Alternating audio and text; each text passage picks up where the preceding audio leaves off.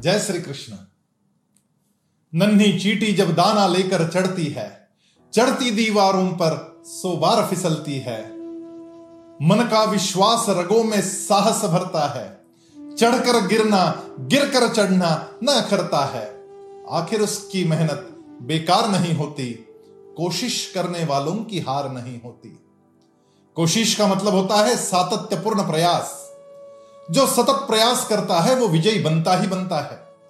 और भगवत गीता में भगवान स्वयं भी कह रहे हैं, सततं कीर्तयंतो माम यतंतश्च दृढ़व्रता नमस्यंतश्च माम भक्त्या नित्य युक्ता उपासते।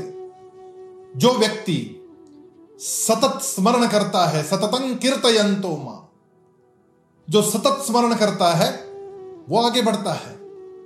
किसका स्मरण? भगवान का स्मरण। भगवान का मतलब किसका स्मरण? अपने उद्देश्य का स्मरण। जिसके सामने अपना ध्येय सदा रहता है, वो ही आगे बढ़ता है। एक बड़ी सुंदर घटना है। भारत के कुछ व्यवसायी जापान गए थे और जापान में जाकर उन्होंने कुछ फ़ील्ड विजिट्स की, कुछ कारखानों को जाकर के भेंट दी। वहाँ पर देखा कि कैसे काम चलता है। साथ में एक ट्रांसलेटर था और वो उन दोनों के संवाद में बीच में काम करता था।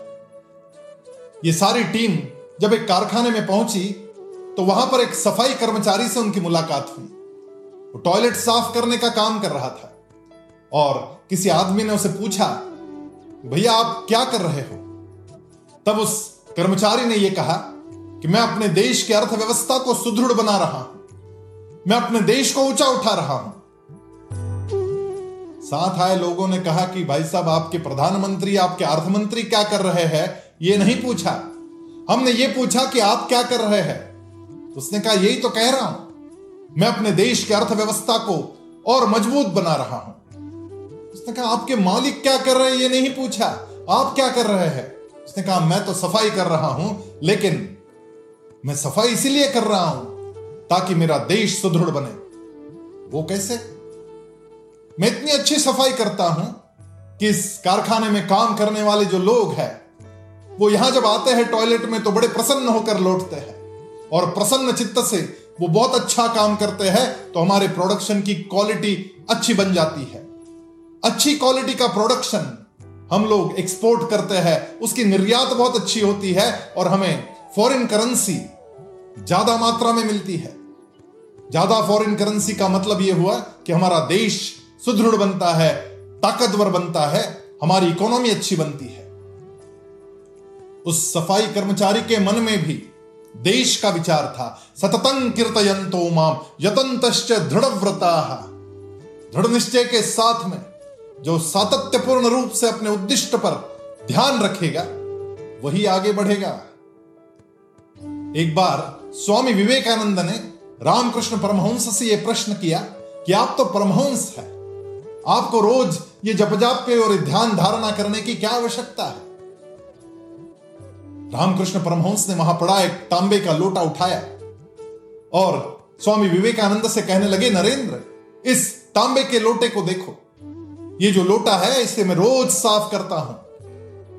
मैं स्वयं जब स्नान करने जाता हूँ, तब इस लोटे को भी ले जाता हूँ। रोज इसको रगड़कर साफ़ करता हूँ। यदि ऐसा मैंने नहीं किया तो हो सकता है कि ये जो वातावरण है, ये इस पर परिणाम करेगा और ये तांबे का लोटा काला बन जाएगा।